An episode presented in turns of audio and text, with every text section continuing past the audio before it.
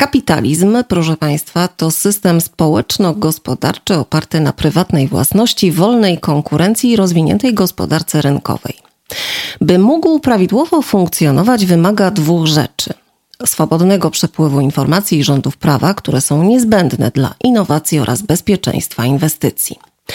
Wolna prasa, uświadomione społeczeństwo obywatelskie, stojące na straży prawa niezależne sądownictwo to pryncypia mające swoje polityczne konsekwencje.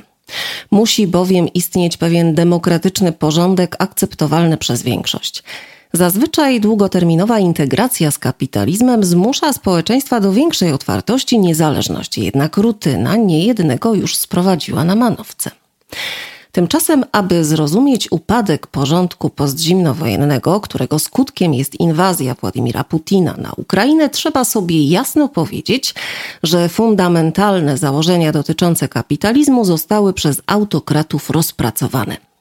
Dodajmy, że jak nigdy przedtem istnieje teraz uzasadniona potrzeba konfrontacji z niewygodną prawdą o podstawach zachodniej nowoczesności ulegającym powolnemu niszczeniu, tak w Stanach Zjednoczonych, Europie, jak i w Chinach czy Rosji. Psychopatyczna wojna Putina wywołała nie bez powodu pragnienie wytyczenia granicy między demokratycznym światem a nikczemnymi autokracjami.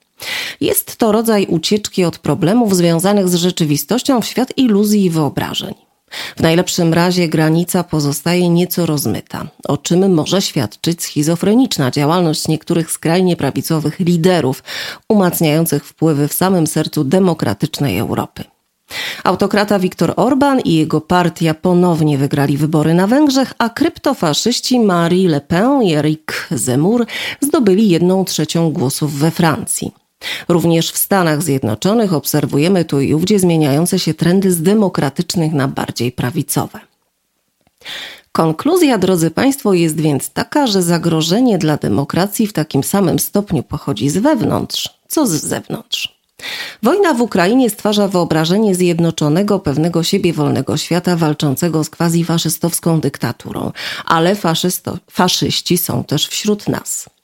Kryzys demokracji to poniekąd efekt zdziczenia kapitalizmu. Dla największych jego beneficjentów kapitalizm nie przypomina już złożonego systemu zależnego od subtelności takich jak swobodny przepływ informacji, rządy prawa czy demokratyczna zgoda.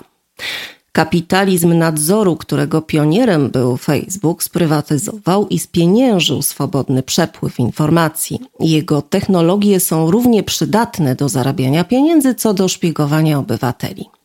Natomiast wyzwania związane ze zmianą klimatu wzbudziły owszem zainteresowanie dużej części systemu kapitalistycznego, zwłaszcza producentów paliw kopalnych, ale podważaniem nauki i prawdy. W przypadku rządów prawa globalizacja zapewniła transnarodowym korporacjom i superbogaczom środki oraz możliwości do podważania systemów stanowiących prawo.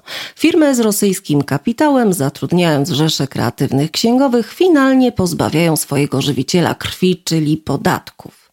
Co więcej, rażącej nierówności będącej wytworem dzikiego kapitalizmu nie da się pogodzić z podstawą demokracji, zgodnie z którą każdy obywatel ma równe prawo głosu. Oligarchowie mogą i kupują partie polityczne. Mogą sprawować władzę w wielu jurysdykcjach, nie ponosząc odpowiedzialności w żadnej z nich.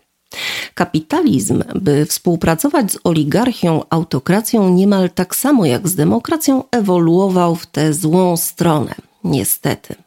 I choć pewnie nie ma to większego znaczenia dla formy kapitalizmu polegającej na plądrowaniu świata, nim ten spłonie, owa kompatybilność może być krótkoterminowa.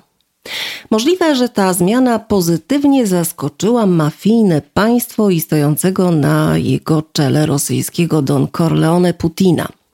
Nie musi już dostosowywać się do znienawidzonej demokracji, by uprawiać formę kapitalizmu idealnie skrojoną pod jego gospodarczo-polityczne potrzeby.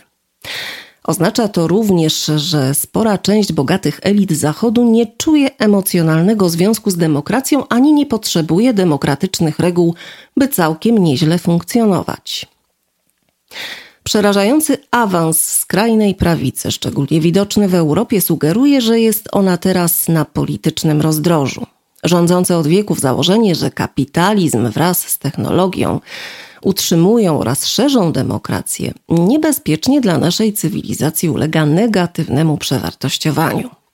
Ratunkiem są ludzie, którzy wiedzą o co toczy się ta gra i chcą walczyć dla dobra przyszłych pokoleń. To tak idealistycznie zabrzmiało, przyznają Państwo, ale musimy na powrót zdefiniować niektóre rzeczy, by iść dalej i rozwijać się w sposób cywilizowany. Tak sądzę.